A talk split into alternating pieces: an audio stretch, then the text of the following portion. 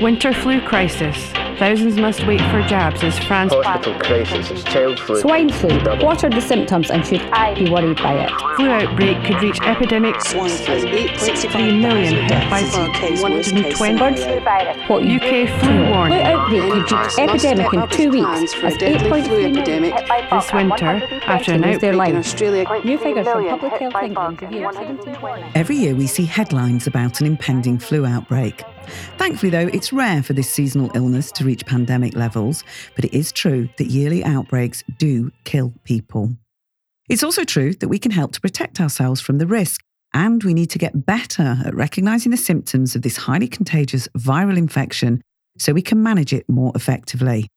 A good place to start is understanding the difference between the flu and a cold. Talking 24. A health and information podcast from NHS 24.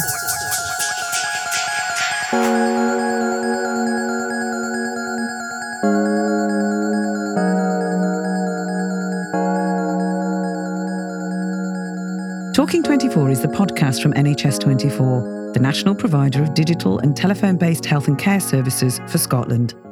I'm Lisa Dransfield, and in this episode, we'll hear from doctors, nurses, and an epidemiologist The epidemiologist. to help us understand what the difference is between a cold and the flu and what we can do about either if we're unlucky enough to become unwell. Listeners of a sensitive nature are warned this podcast contains references to snot and a lot of it. Flu, or influenza to give it its full and proper name, has plagued humans for centuries, and because it's very good at adapting itself, it's likely to continue to do so. The word influenza, though, wasn't really used until about 1357, and then it became common as a term in Britain in the mid 1700s when it was thought it was caused by cold weather, along with astrological influences or the conjunction of stars and planets. And it wasn't until 1933 that scientists finally isolated the flu virus in humans. Of course, people have suffered from colds for as long as they've suffered from the flu, but there are striking differences between the two. To understand those differences, we spoke to one of NHS 24's Associate Medical Directors, Dr. Anna Lamont. You've had a cold, haven't you, Anna? I have had a cold just about the last week and a half. Getting over it, thank you very much. And how do you know it was the cold and not the flu? Well, it was the cold because lots of people gave me lots of sympathy and I still managed to do what I did during the day, go to work, do all the things, a bit inconvenient. But I wasn't lying in bed um, feeling sorry for myself, which I would do if I'd had the flu. So how how do, I mean obviously you know the difference because you're a doctor you've got years of experience. But but how does somebody without any medical qualifications understand it feeling a bit under the weather? How do they make that distinction between the cold and the flu Well, we've all had a cold. We know what a cold feels like. Thankfully, not all of us have had the flu. Um, I tell my patients that if you feel like you've been run over by a bus and it's reversed over for good measure, you've probably had the flu. Um, flu hits you hard. It hits you quickly. You're going to feel hot. You're going to feel feverish. Um, you're going to feel shivery. Um, you're going to ache all over. You might not actually have that much of a sore throat. Um, the main symptoms are actually going to be headache, um, and muscle aches and fever are the main things. how long does it last Um, well, you generally expect to feel pretty awful for about a week, um, and uh, about a couple of weeks, you'll probably feel back to most sort of working kind of condition. And but if you push it, um, the cough can easily last actually for a month. But if you if you push it, you can actually be really unwell for a while, and occasionally people can actually be unwell for months after it. There are some some some problems actually that flu can cause that last actually several months. i didn't realize it was that severe i mean it is actually much worse than a cold then isn't it It is. Um, and actually, it's a gateway to other things. I mean, although flu itself can kill you, um, thankfully, most of the kinds of flus around at the moment themselves um, just tend to affect your throat, your nose, and on their own generally aren't that fatal. There are some nasty kind of flus that affect the lungs, and they, they do kill you. Thankfully, those haven't been seen for a few years. Um, most of the time, it acts as a gateway to other things. So if you've got a chest infection or chest problems, um, it can lead to pneumonia. And that's actually what tends to kill people. Hmm. So you, you mentioned before uh, about a week of feeling really unwell. What can you do in that time? You can't do a lot. Um, it's probably actually not a good idea to push yourself too hard. You know, everyone sort of tries to push themselves until they can sort of hardly stand up. Well, with flu, you probably find you can hardly stand up for the first couple of days anyway. Um, take it easy. You know, fluids, paracetamol. Um, I mean, the best thing is prevention. I mean, once you've got flu, you're a bit stuck. And once you've got flu and it's really obvious it's flu, then be fair on yourself and, and take it easy. Fluids, paracetamol, and don't push it. You mentioned prevention. We'll hear about the flu vaccine shortly. Um, and how about the, the common cold then? What, what can we do about that? Well, common cold, we've all had it, and uh, well, I've just had common cold as well. Um, there are hundreds of thousands of common colds. They're changing all the time. Um, they're inconvenient. They're not very nice. You'll get lots of sympathy from work colleagues. Hopefully, you'll get sympathy from family, but you know that doesn't always happen. Not my family. um, and but generally speaking, with a cold, you'll be able to get on with what you're doing.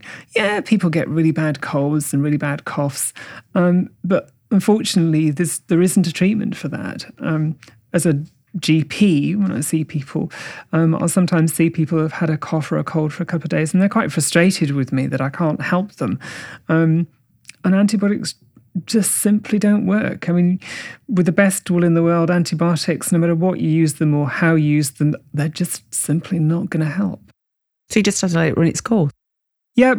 Um, I mean, some people argue for a bit of vitamin C. There's not really any evidence of that. Um, it's really doing something that feels comfortable. So fluids, paracetamol. Um, you know, don't push it. Probably avoid alcohol. Definitely avoid smoking if you've got, if you can, if you've got a bad cold. Um, but other than that, it's you just need to let it run its course. Lots of sleep. Um, I've got to ask you a question though. Go on. Snot. Mm-hmm. What's the point of it? Why do when you've got a cold? Why is there so much of it? I know. never-ending supply of the stuff. Yucky, isn't it? Mm. Yeah. I, I think I was going through boxes of tissues rather than packets of tissues last week. Um, it's a good question. Um, there's two main reasons. One of which is your body getting rid of it when the, the flu or the um, cold virus attacks the lining of your nose, it's actually destroying cells, damaging cells. Flu, in particular, is a bit different from a cold because it will actually damage the tissues. And so that's one of the reasons why f- flu tends to make it much, much sorer, much, much more swollen. Um, but your body's getting rid of it but also it's the way the virus is trying to get out of your body. It's trying to spread. It's um, although when I say it, it hasn't got a brain. It hasn't got a thinking thing. That it's just the way it manages to spread. Um, but snot's really gross and disgusting stuff, and you shouldn't really be sneezing onto surfaces. One of the things that I find particularly gross about snot is it preserves the virus. So if you sneeze on something, you can actually preserve the virus at low temperature if it's outside or below five degrees for about five days four or five days. So if you've got coins and you sneeze on the coins and you hand them over to pay for them, everyone that handles that coin actually and then touches their face or otherwise, you're risking passing on the flu. So really just sneeze into tissues and put them in the bin. Snot's not the technical term, is it? Well, mucus, purulent, phlegm, you know, these. none of them are nice not words. nice words. um, so, so you, you mentioned before pandemic, epidemic. We, we've not had one of those touch wood for a couple of years, although the newspaper headlines would lead us to believe that they're going to happen every single year without fail. Um, what, what, what actually would trigger a pandemic or an epidemic? And there's some his, historic um, examples, aren't there, when this, this has happened? Yeah, I mean, I don't want to get too geeky about it, but it's reckoned that there'll be about three pandemics a century. Um, now, it's difficult to define exactly what a pandemic is. The last pandemic probably wasn't a pandemic, it was just quite relatively mild. Um, epidemics are when they spread sort of in communities around countries, pandemics when it goes, goes worldwide. Um, nasty pandemics are really nasty. I mean, the Spanish flu in 1918 killed more people than the Black Death, killed about 50 to 100 million people, between 2.5 and 5% of the world's population sorry, but it is. It was pretty awful. Um, and it affected young people. Um, so it affected people sort of around 20, 30, 40. And this, uh, okay, the old and the young also died, but actually, it particularly was damaging for the younger people. One final question from me. Okay, before I scare you all to. Yeah, because, yeah, I want to move on to more cheery subjects. Yes. Is there such a thing as man flu? Is there such a thing as man flu? Do you know what? There was actually a technical study on on man flu, and it does turn out that men do complain a bit more about their colds. Ah, no, no, no, no, no. do, That's a different thing. But is there is there a condition called man flu, or is there defined conditions? No, there isn't actually. So um, you can limit your sympathy quite safely. Repeat, man flu is not a thing. But feeling pretty rough with a cold, albeit not as rough as the flu, is a thing. It's usual at this time of year for NHS 24's 111 service to see an increase in calls relating to coughs and colds or flu like symptoms. We spoke to John Sandbatch, part of the clinical team here at NHS 24, and began by asking him if calling 111 would make my cold go away. And I think the answer to that is no. It's a self-limiting condition. Um, they used to say, we used to say some sort of glib thing, like if you do nothing with it, it'll last five to seven days. And if you do everything about it, it'll last five to seven days. Um, it is that that kind of condition where you can make yourself feel better. And as we, we chatted about there, things like fluids, drinks, warm drinks, and paracetamol. Um, and really, those are the things that will make you feel a little bit better. There's things that you can do to stop yourself passing those symptoms on to other people, because as you know, there's there's very few things as contagious, easily spreadable, contactable as the common cold, and those relate to you know eh, using hankies, and once you've used the hanky, binning that hanky, uh, hand hygiene, washing your hands, uh, and um, really boringly hard surface disinfectant. Nurses love that because the the um, the virus can live on hard surfaces, and from that I mean simple things like door handles. It can live on that because what we normally do is we're all very polite. We cough or sneeze into our hands, then we touch all those things we do with our hands. The fridge door, you know, when you're in there uh, to make that wee cup of tea. So the fridge door, that's a great place that needs cleaned because you've touched that. Um, here's a good one for you, Lisa. Do you think you can get a cold from shaking somebody's hand? And you can. Because, as I say, the germs live, the, the virus is alive in your hands. So it's that sort of thing. Simple measures will reduce the spread. Um, but nothing will shorten the progression of that, of how long it takes to resolve, how long it takes to feel better. What would your advice be to somebody about avoiding? Oh, we obviously clearly can't avoid the cold; uh, it's everywhere. But what about avoiding catching the flu, which is much more serious? You're, you're right. So the, the flu is, they both start in a similar way. The flu is, is probably far more aggressive and the symptoms are far, um, far, can be far more serious. The flu is something that if you wanted a kind of layman's interpretation, in my view, the flu is something that would take you to your bed. Do you know? And the, the best and easiest way to reduce the possibility of getting the flu is clearly the flu vaccine.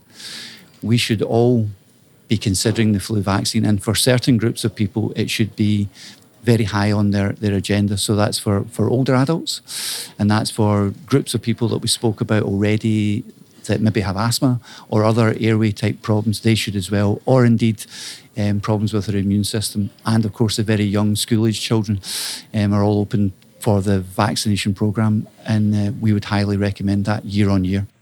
Do you think people um, responding to their symptoms of a cold put too much pressure on the NHS across the piece, both 111, GP services, and so on? When you think that you get, when you're, you're possibly getting two to three colds a, a year, as an adult, you should recognise those symptoms and know how best to deal with them yourself. If you need some support with those symptoms, I think your local pharmacy is an ideal place to get that advice. Um, and also to maintain a small stock of things that you know help you when you do have a cold. Because I say you can expect two to three colds a year, and for children, it's one of the main reasons for um, missing some school time in winter because we know colds peak. Although you can get it all year, they peak in winter and in spring. So that's when you're most likely to need these type of things. And I think with just a little planning, um, we can deal with those things ourselves. Simple measures we can all take to help relieve symptoms. Now, if you're not sure, you can also check out the self help guides online at nhsinform.scot. That's a service provided by NHS 24. There's a range of conditions covered there, that include those seasonal illnesses, coughs, colds, flu like symptoms. It's a great resource to help you understand why you're feeling so rough.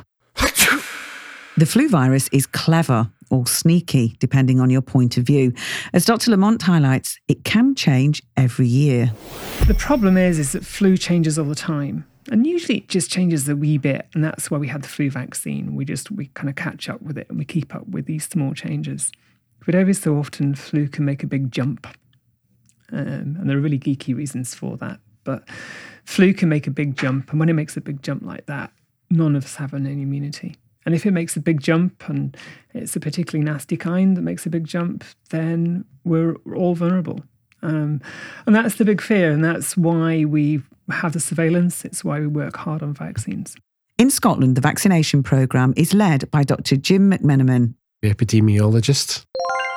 Jim talked to us about the flu vaccination and why everyone who can get the jag should get the jag. Of course, everyone should trust the facts. Get the flu vaccine if they're in an eligible group. That protects not only them, but it could protect others around them. It's an international effort every year to make sure that the populations are best protected as we can. There's a, a network across the globe that combines all of their information to try and see what do we think might be the next influenza challenges. So which new strains are causing problems in one location that haven't been anywhere else so that they might be coming our way soon.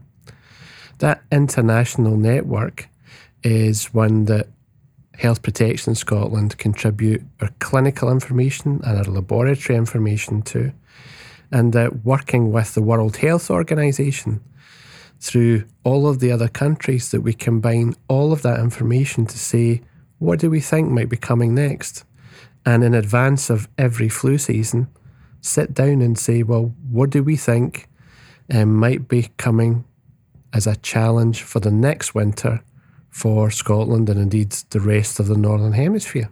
The conversation that we've been having today has been all about the flu and the vaccine, but generally we're talking about the difference between a cold and a flu.